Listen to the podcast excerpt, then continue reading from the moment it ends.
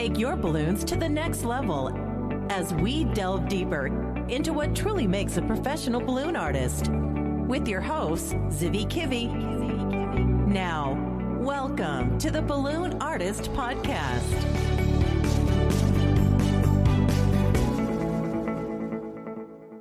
Hello, Balloon Artist Podcast Nation. This is season 2, chapter 2. And this week, the interview will be with none other but Matt Falloon. Matt Falloon is a really nice guy. Not a lot of people know that Matt Falloon is not just super talented with his sculptures and his balloons and in his great DVDs, but he's also making a living basically by doing balloon shows. And as a balloon entertainer, he really knows how to construct his balloon shows because he did it uh, by himself after doing uh, magic shows before that, but he totally made the switch to doing solely balloon shows. Uh, in this chapter, you will learn a lot of ideas of how to start your own balloon shows, how to construct balloon shows, and basically what's more most important in balloon shows. Please note that the interview took place in WBC.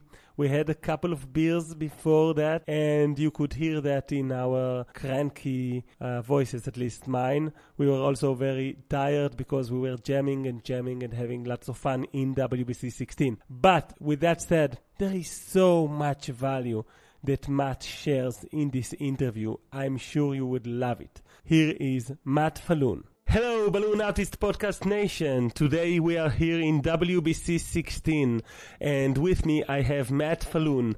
Matt Falloon is a veteran twister from uh, Australia, and he has a balloon show. He has uh, multiple designs that uh, he teaches in his DVDs. He's an instructor for multiple conventions. He's a really nice guy, and uh, I have uh, the opportunity here to meet with him on WBC and to have some of his time here to share with us his ideas about his balloon show. So, welcome, Matt.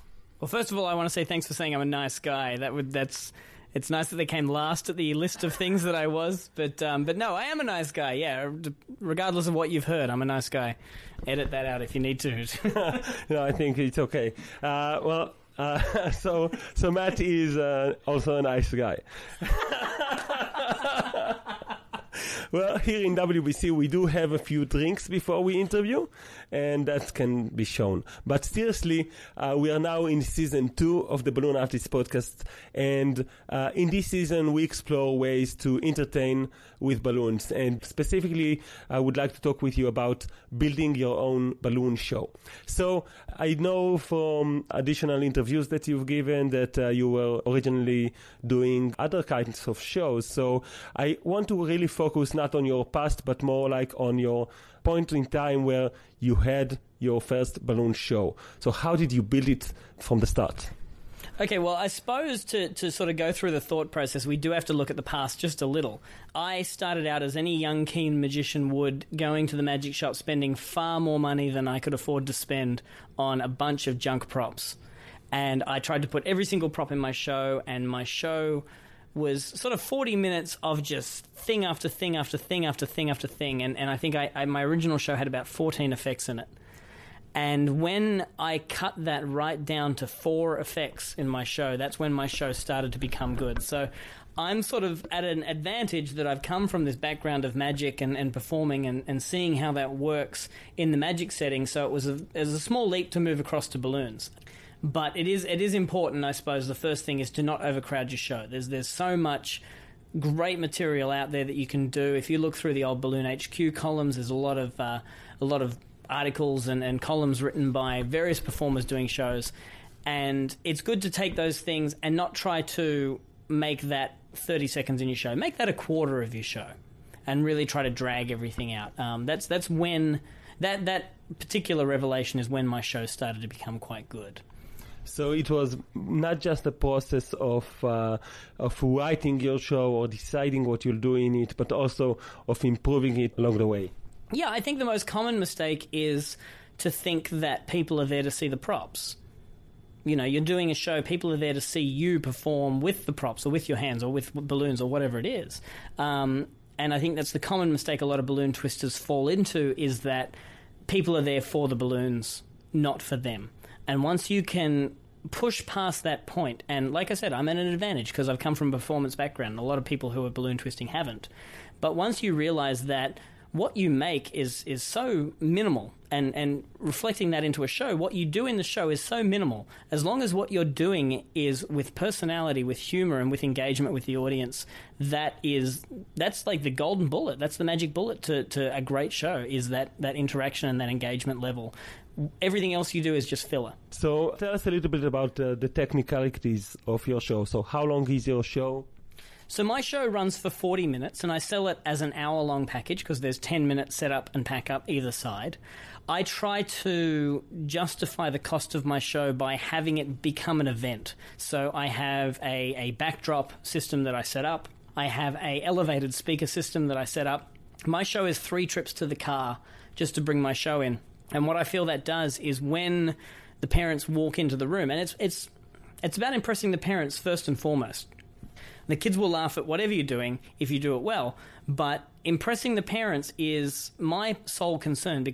So my show consists of a uh, a great big show box which has all my props inside, a great big balloon tote which has all the pre-prepped balloons for the show inside, a backdrop that I set up in the living room of the of the family that I'm doing the show for, as well as an elevated sound system that I use regardless of the size of the venue. I mean, this is a very big, powerful sound system that I can do huge christenings where they get the drums out and they go crazy. I can still cut through all of that noise, and I will still use that same power sound system in a small lounge room environment for a few reasons. First of all, every piece of equipment that I bring into the the event, it's a perception of quality thing for the parents. The parents see you bringing in a lot of equipment, a lot of professional equipment that I've invested in that looks expensive, that looks like it has had a good life and a good performing life and to transform someone's living room into a little theater for their kids' party is something that they're probably not expecting when they book a show. They're expecting some guy to rock up with a suitcase and a couple of silk handkerchiefs and do a show.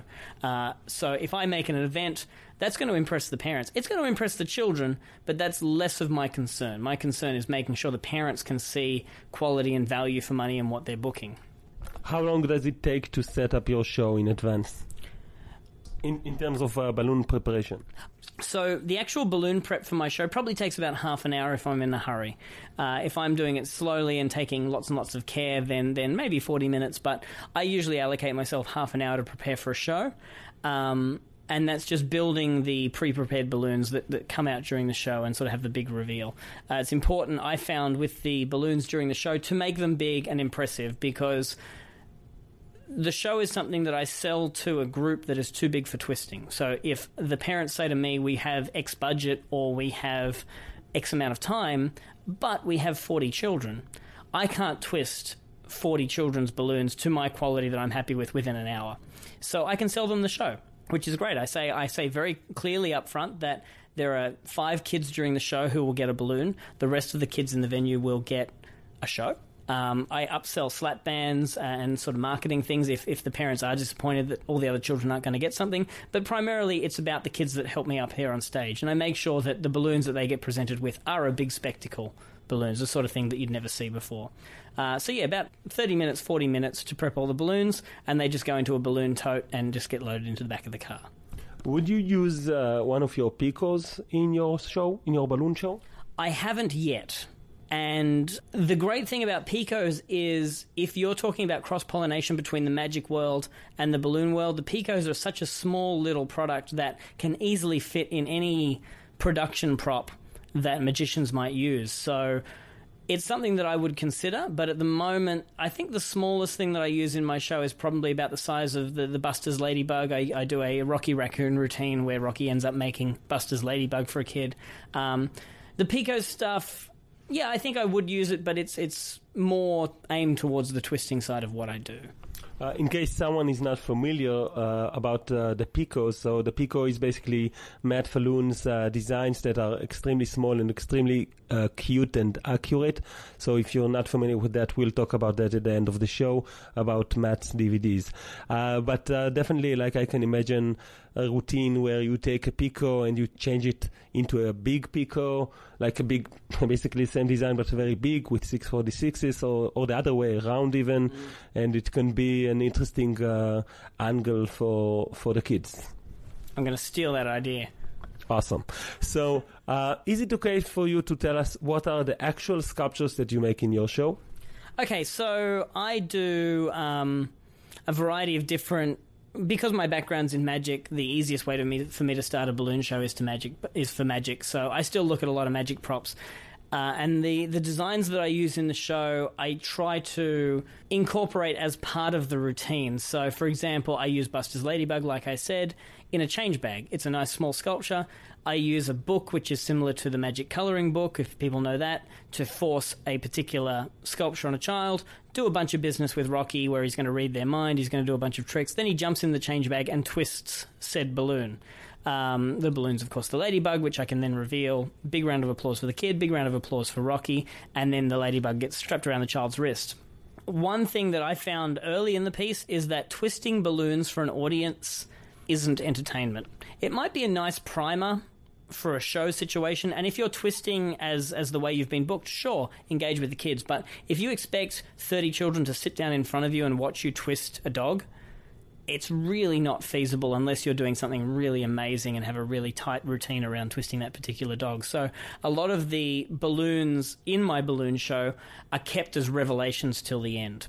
But I do things like um, a series of masks using David Brenyan's masks, which I use in a very popular routine called Princess in a Pickle. Yes, and that uh, routine by Silly Billy uh, from uh, the US. Yeah, so I, I, balloonify that routine by dressing the children up not only in the silks, but also in a burglar mask, a princess crown, a dragon mask, and a, a frog mask. And it's just a really nice way to draw the routine out and also make it more about balloons. It's still, in essence, a, a, magic. Although I see that was more of a comedy routine because the magic sort of fades into the background with that routine. But to be able to take a magic routine and balloonify it is something that I, I look at quite a lot because it's an easy way to build new routines for your show. One of the big finals of my show is the giant quick link dog, which is 15 quick links tied together into a chain after a little bit of silly silliness and nonsense with those quick links, you can then twist that into the standard three twist puppy dog. Very big, it fills the lounge room hugely, very interactive for the kids, and it's a giant giveaway at the end. So it's a really nice, uh, impressive way to do things. Would you like to see the new 16 inches quick link? If there was 16 inch quick links, I would overinvest in 16 inch quick links. That would just be incredible. Uh, yeah, I think I think that has to be sort of the next next balloon they go to if they are going to bring in a new shape. A 16 inch quick would be amazing. I'm using Princess in Pickle as well, uh, this routine. I sell it to the customer as if it's a, a stage show that the kids are the actors and that uh, it's like a drama class inside the birthday party. And this is something which is considered higher value in Israel where the kids are the stars built in into your show. So it's an emphasis that I use. But I don't use the balloons in that show. Uh, it's primarily a magic show in this phase.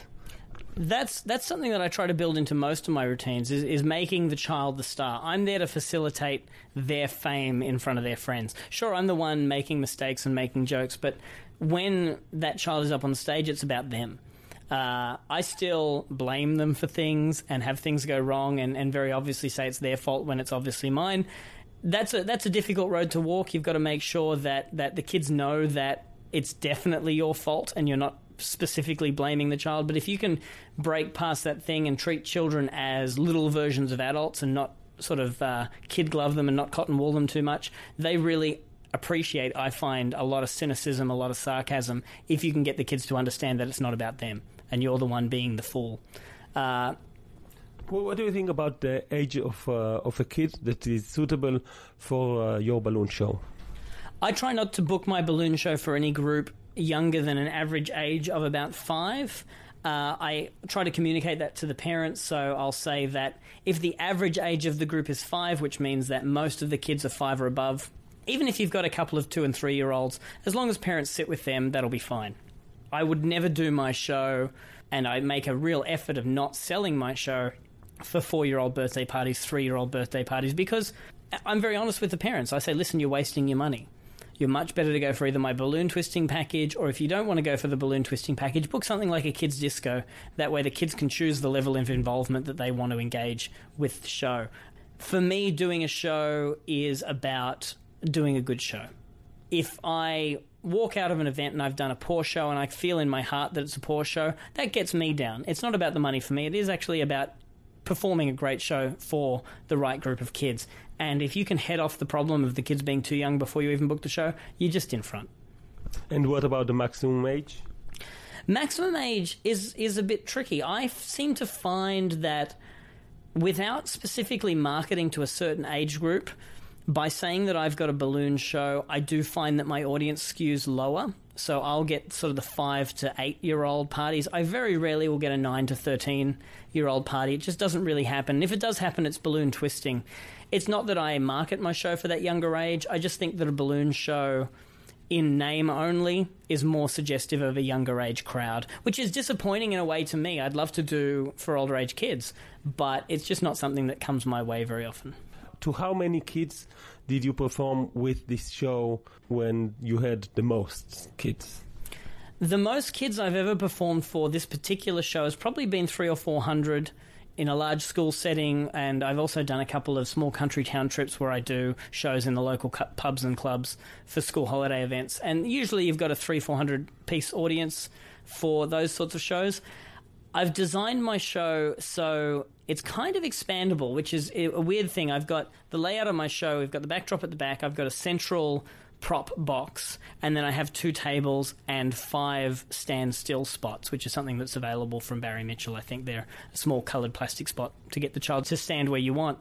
And I find that this is a really good layout because if I'm doing a lounge room show, I can have that really compressed in the space that I'm working with. And when you say lounge room, you mean like the main living room of like the... A, like a living area show, yeah. Um, which is 90% of my business is going to someone's house and doing a show in their living room.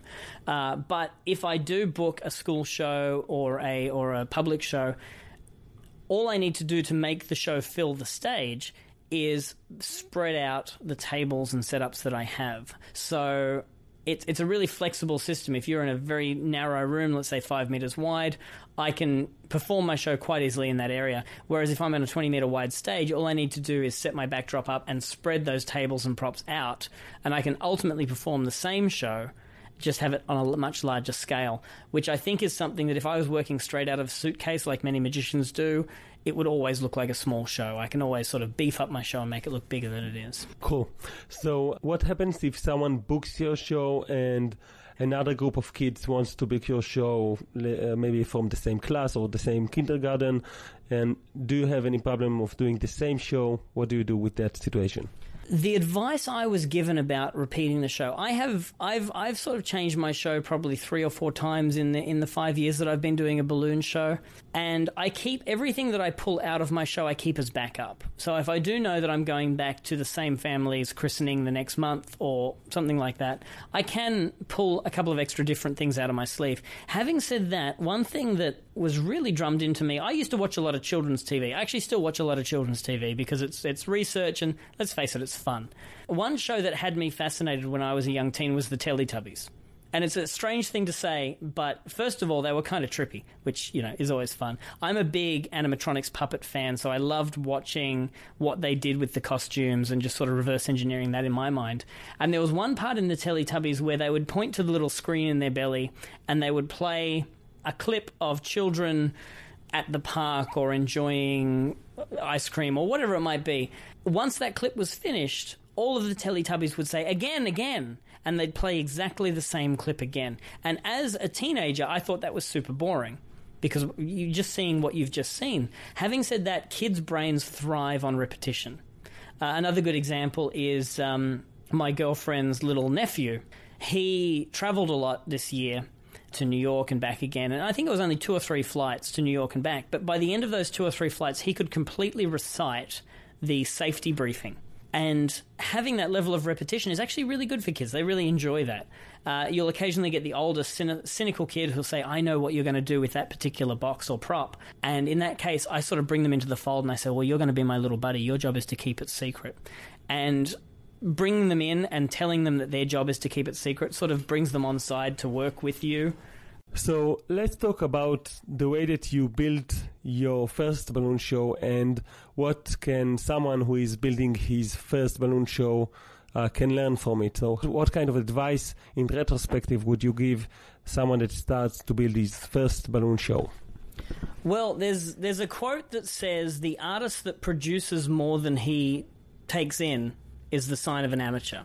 So the first bit of advice that I would give is go and watch as many kids shows as you can, whether it's kids TV, whether it's other performers doing their show, whether it's just YouTube clips of people doing things with balloons. I got my start really getting on YouTube and, and I, I typed in balloon show because I was feeling a little bit disenfranchised with the magic world and and I typed in balloon show. And after I'd filtered through all of the girls in high heels stomping on balloons, I, I found um, Buster Balloon and Danny Schlesinger, um, and and clips from their show. And that really sort of opened my eyes to okay, well, I've been a magician for so long. I've been doing this sort of stuff for so long.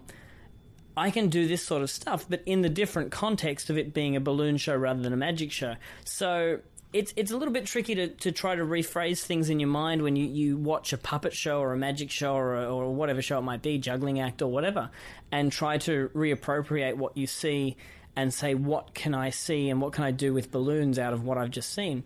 But I think that's the first step is really going out and researching a lot and seeing a bunch of different performance styles. The other bit of advice I'll tell you, you'll probably get the collective scorn of a lot of magicians. Go out and copy some stuff I mean, go do some kids' parties using someone else's routine. You'll you'll very soon realize that it doesn't work, and you need to appropriate it for yourself. But at least it gives you a starting ground, like a launching pad, rather than just going out there completely bare and completely open. Uh, there's a lot of good books. There's one particular book that I got a lot of, of value out of called Scripting Magic, and it just talks about how to actually like write down and, and prepare your performance so you're you're ready for every eventuality. And it's a very very useful book to have. Just gives you an idea of an insight into a stage performer's mind. But yeah really just go out and, and take in a lot of stuff. That's really the trick. How far do you see uh, a balloon show from making balloons on stage?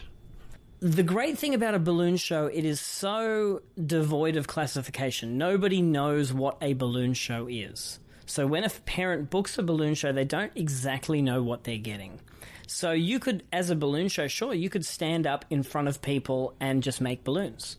And I've seen situations where that is really great and super exciting. One particular example was um, a guy called Sian from who was at Millennium Jam, a Japanese gentleman who who did a amazing stage performance where he just made balloons. He had some prepared stuff, but he also just made stuff from scratch. Having said that, if you don't have that level of flair and enthusiasm behind the balloons, that can be a really boring thing to watch. So, my advice would be don't expect to be able to put a show together just making balloons. And that's why a lot of my stuff is pre prepared. I, I, don't twist anything live during my show.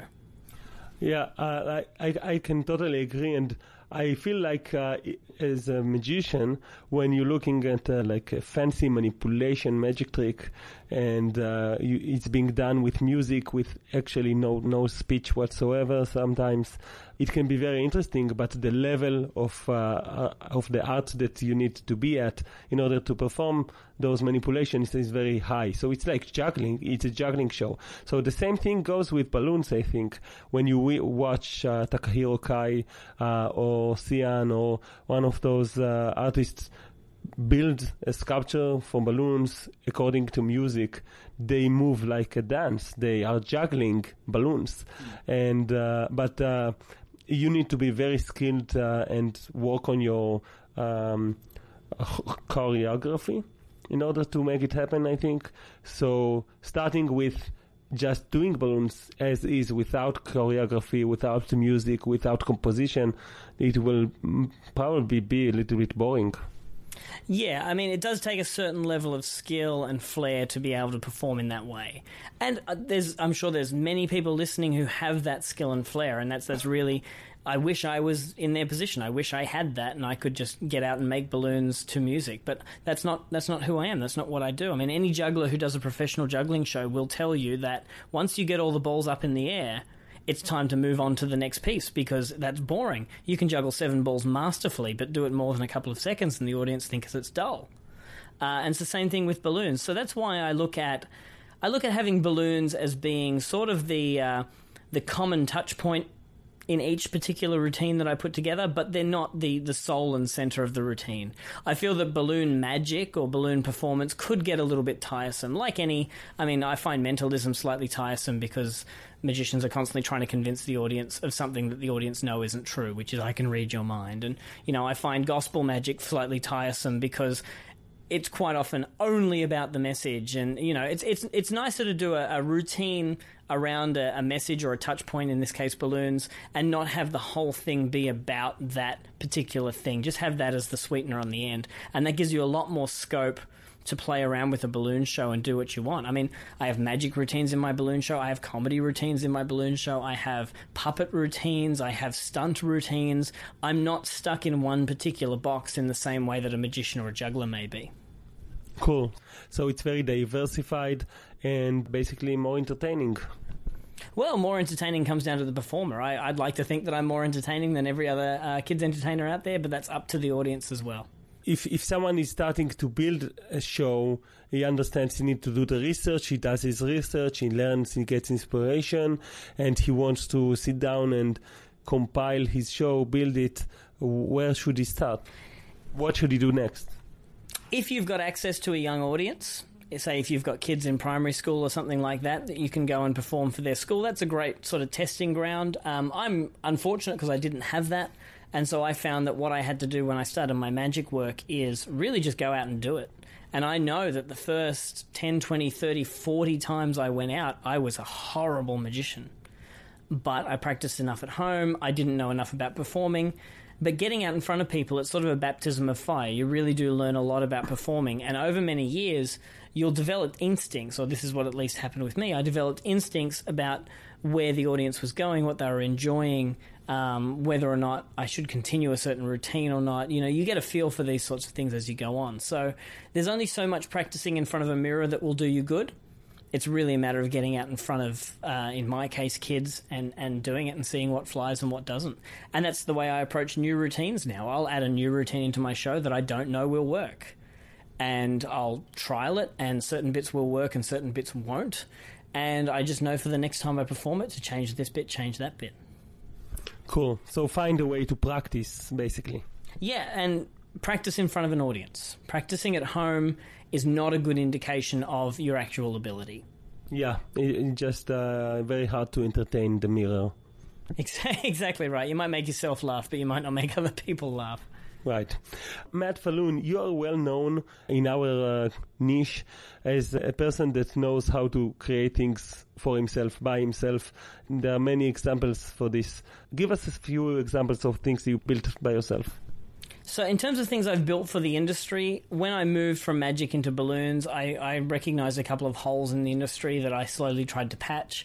Um, so, things like a, a, a, balloon cutter with a replaceable blade is something that, that I put together, mainly because I was sick and tired of rebuying new cutters every time the blade went went loose. I'm lucky that uh, I have the I suppose the the equipment to, to make these sorts of things.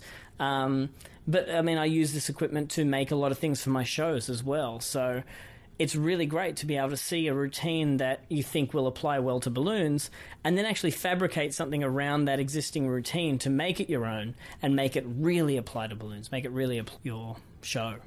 So you're talking about uh, basically the 3D printing uh, technology, and uh, do you do everything by yourself, or do you use some uh, outsourcing companies? Well, once again, I'm lucky that I sort of learnt uh, 3D CAD design and modeling fairly early, just by tinkering around by myself. I never did a course or anything like that. It was just things that I that I came across. Uh, but I mean, there's there's any number of outsourcing companies that you can use if you're not lucky like that. So there's a website called Fiverr, which is F I V E R R.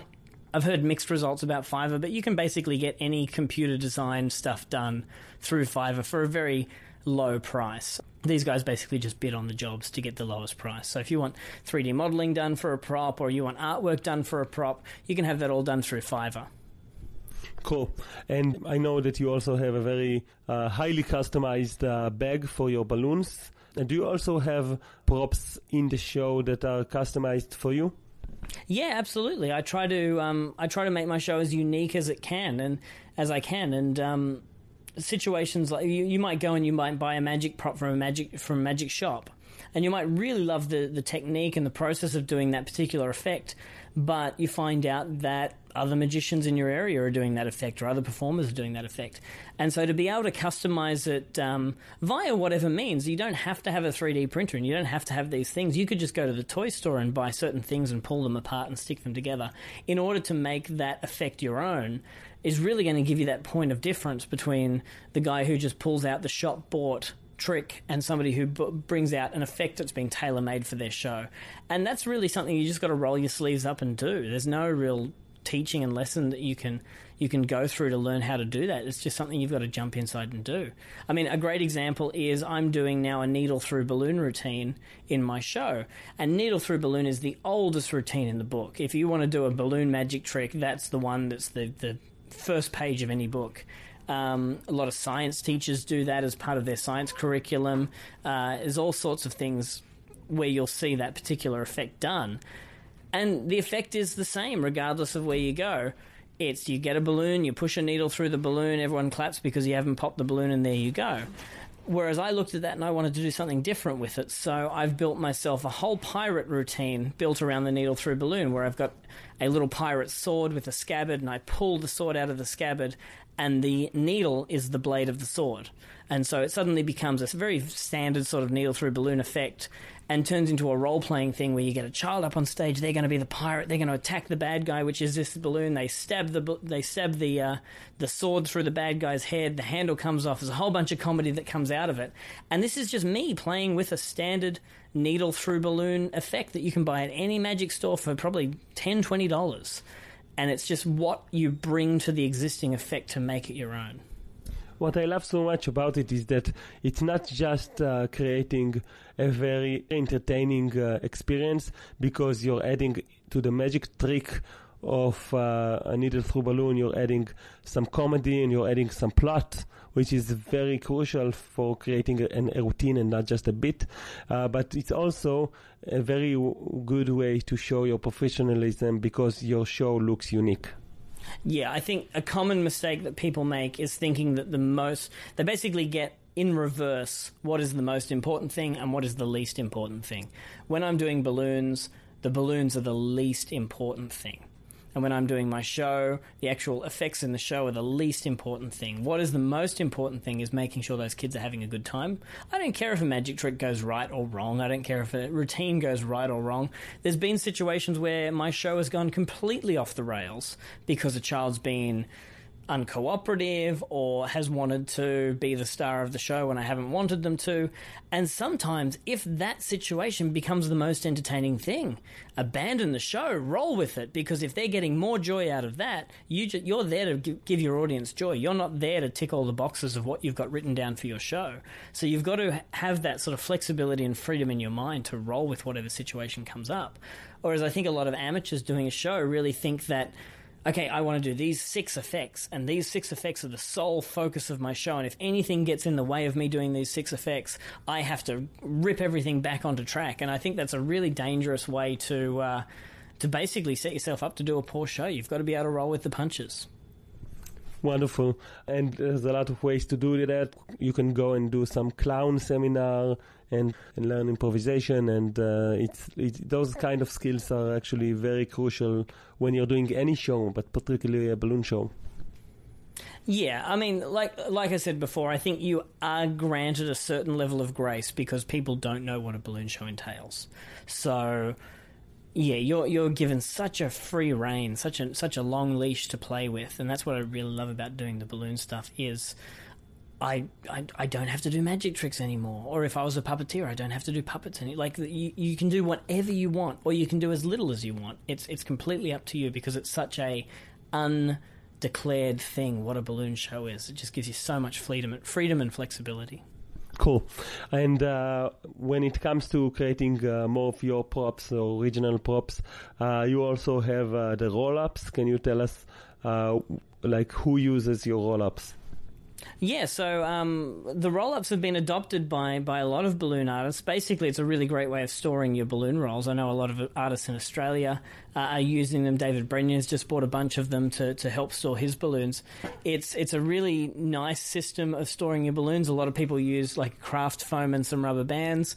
This is a uh, it's a woven nylon mesh that has curl built into it. I mean, it's a bit hard to explain it non visually, but imagine if you rolled up a piece of paper and then unrolled the paper again. If you let go of the paper, it would roll back into its shape. And it's basically like that. And you pack your balloons into that rolled up nylon weave, and it's a really nice, professional looking way of storing your balloons that uh, holds them very neatly and it constricts as you pull each balloon out. That roll will get a slightly bit tighter and tighter, so it will hold all those balloons really nicely and neatly together. Uh, yeah, really, really nice product to use. And that's uh, available only through JJ's Balloons. Yeah, over at balloonguy.com.au. I actually can't get enough of it at any one time to send it out to a global distribution network, so I do have to stick to one distributor with that. So, but JJ will do a great job. He will post anywhere in the world if his uh, if the postage for your country isn't listed on the website, just shoot him an email. He's more than happy to to arrange postage quotes for for the rolls and whatever. I mean, there's a number of other products that he sells too.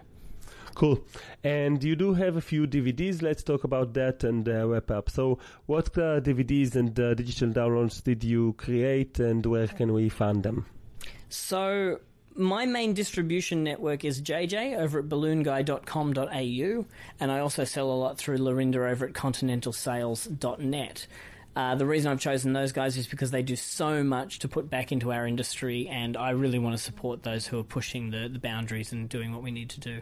Uh, since the internet age has, has come on, I have moved towards digital downloads, mainly because when you look at all of the costs of producing a DVD, having it re- duplicated, sending it out to distributors, adding all the margins everyone wants, the end user pays $50, for example, for a DVD, and I'll get X amount of dollars back after my distribution chain has, has taken their cut.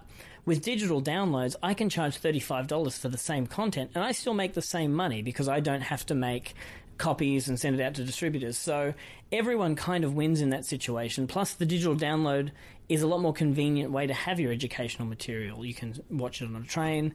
Uh, you can, you know, anywhere you are, you can just pull it up on your mobile phone, and, and there it is. So my digital download products are available through balloon-animals.com. Uh, you just click on the store tab, and there's a whole bunch of different things in there um, that you can download, as well as some of my DVDs that you can download as well if you don't need the physical copy. Cool.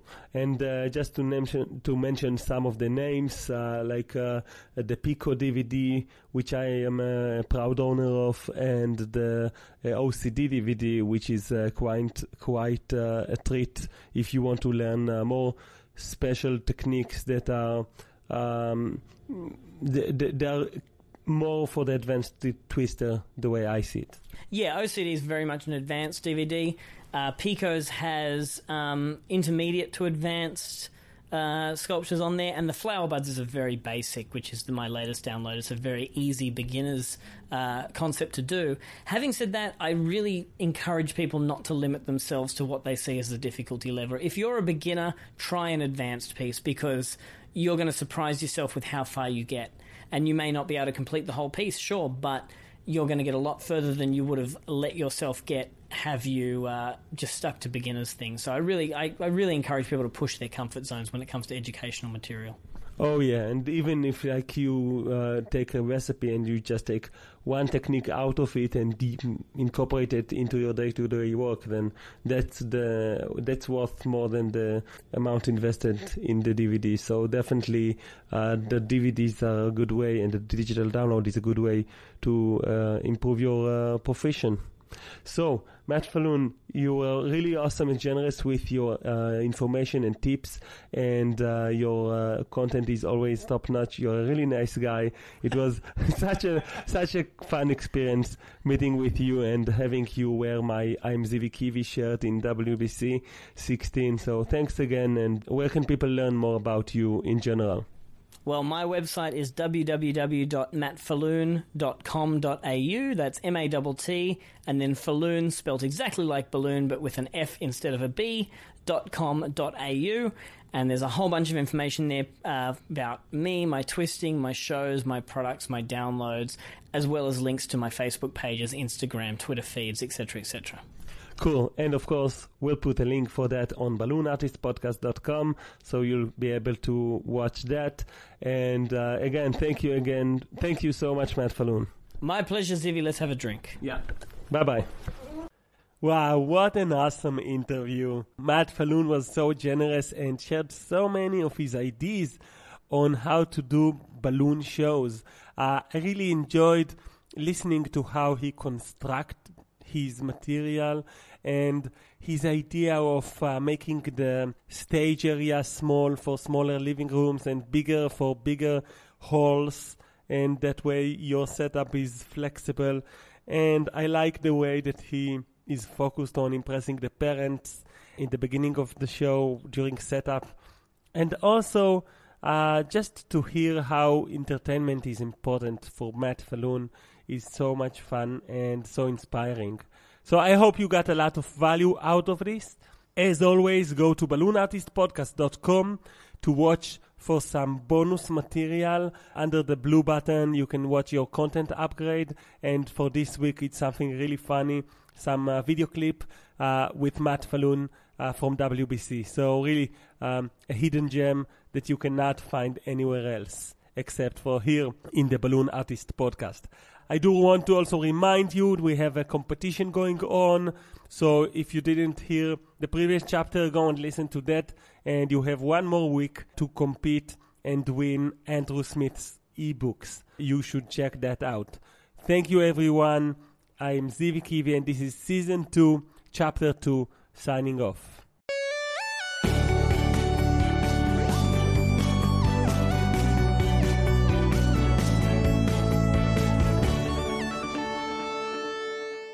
The tip section will be right after this. The Balloon Artist podcast is brought to you by would you like to know what do you have in your balloon stock, in your balloon inventory? Do you want to have this list on you anywhere you go? Would you like a way that you can just order your balloons on your mobile phone whenever you want to and maintain lists of balloons for each project. All of this, including a barcode scanner feature and many other cool features like select a balloon by icon or by text, all of this can be yours if you purchase the Balloon Stock app. Look for it on iOS and on Android devices. Your iPhone can include this today download and buy balloon stock now before its price goes up. Hello, Balloon Artist Podcast Nation. This is season 2, chapter 2, tip section. Today you're going to get two tips. The first one is very quick. When you're going to balloonartistpodcast.com and you're trying to download one of those content upgrades with the blue buttons, you will be requested put in your email address. That's the email address that I'm going to send you the content upgrade to. So after you sign in, you don't need to sign in again. You will be uh, redirected to a thank you page. You don't need to go back and fill the form again. You will get the download directly to your mail. It will be a very short mail with a big, a big button that says download. I'm just sharing with you this because some people were confused and tried to fill up the forms so many times. The second tip of today is about Facebook, and it's actually a metaphor that can help you uh, with anything you do on Facebook. So, the metaphor is that Facebook is a cocktail party. It's a cocktail party that you go to every day for, for a few hours as well. So, you need to think about it as this big cocktail party with lots of people that you know, some people that you don't know, and people that you love. And you don't want to be that person that goes from one group to another group to another group of people, real people, yeah, and tell them exactly the same story with the same words and the same pictures into their heads. So you don't want to be that. That that that's you know um, will look really weird in a real scenario. Like if, if, if you would see someone that goes from one person to another in the same party and just repeat the same messages, the same stories as is, you would think that he's a, an annoying person. So don't be that. Instead, when you're posting something in one group, in one closed group, for example, in a balloon artist group, uh, you should customize your text. You should try to adjust your messages so that it will fit the group purpose, which, for example, in, in our case, the balloon artist Facebook group purpose is to help people grow their businesses and to get constructive reviews on your art. Um, not just the hey I like it, but also some some reviews that will be constructive, okay, with what to improve. So if you have to share something in more than one group, try to customize the text, try to give a different message. Ideally, you want to tell a different story in each group because that would show that you're giving exclusive content for that group. And, you know, some people are walking with you from one group to another. So they are noticing that you are saying a different story. So now you're more, more interesting for them. So that's a quick tip about how to use Facebook groups more efficiently for you. And I hope you've enjoyed the tip. See you next week, guys.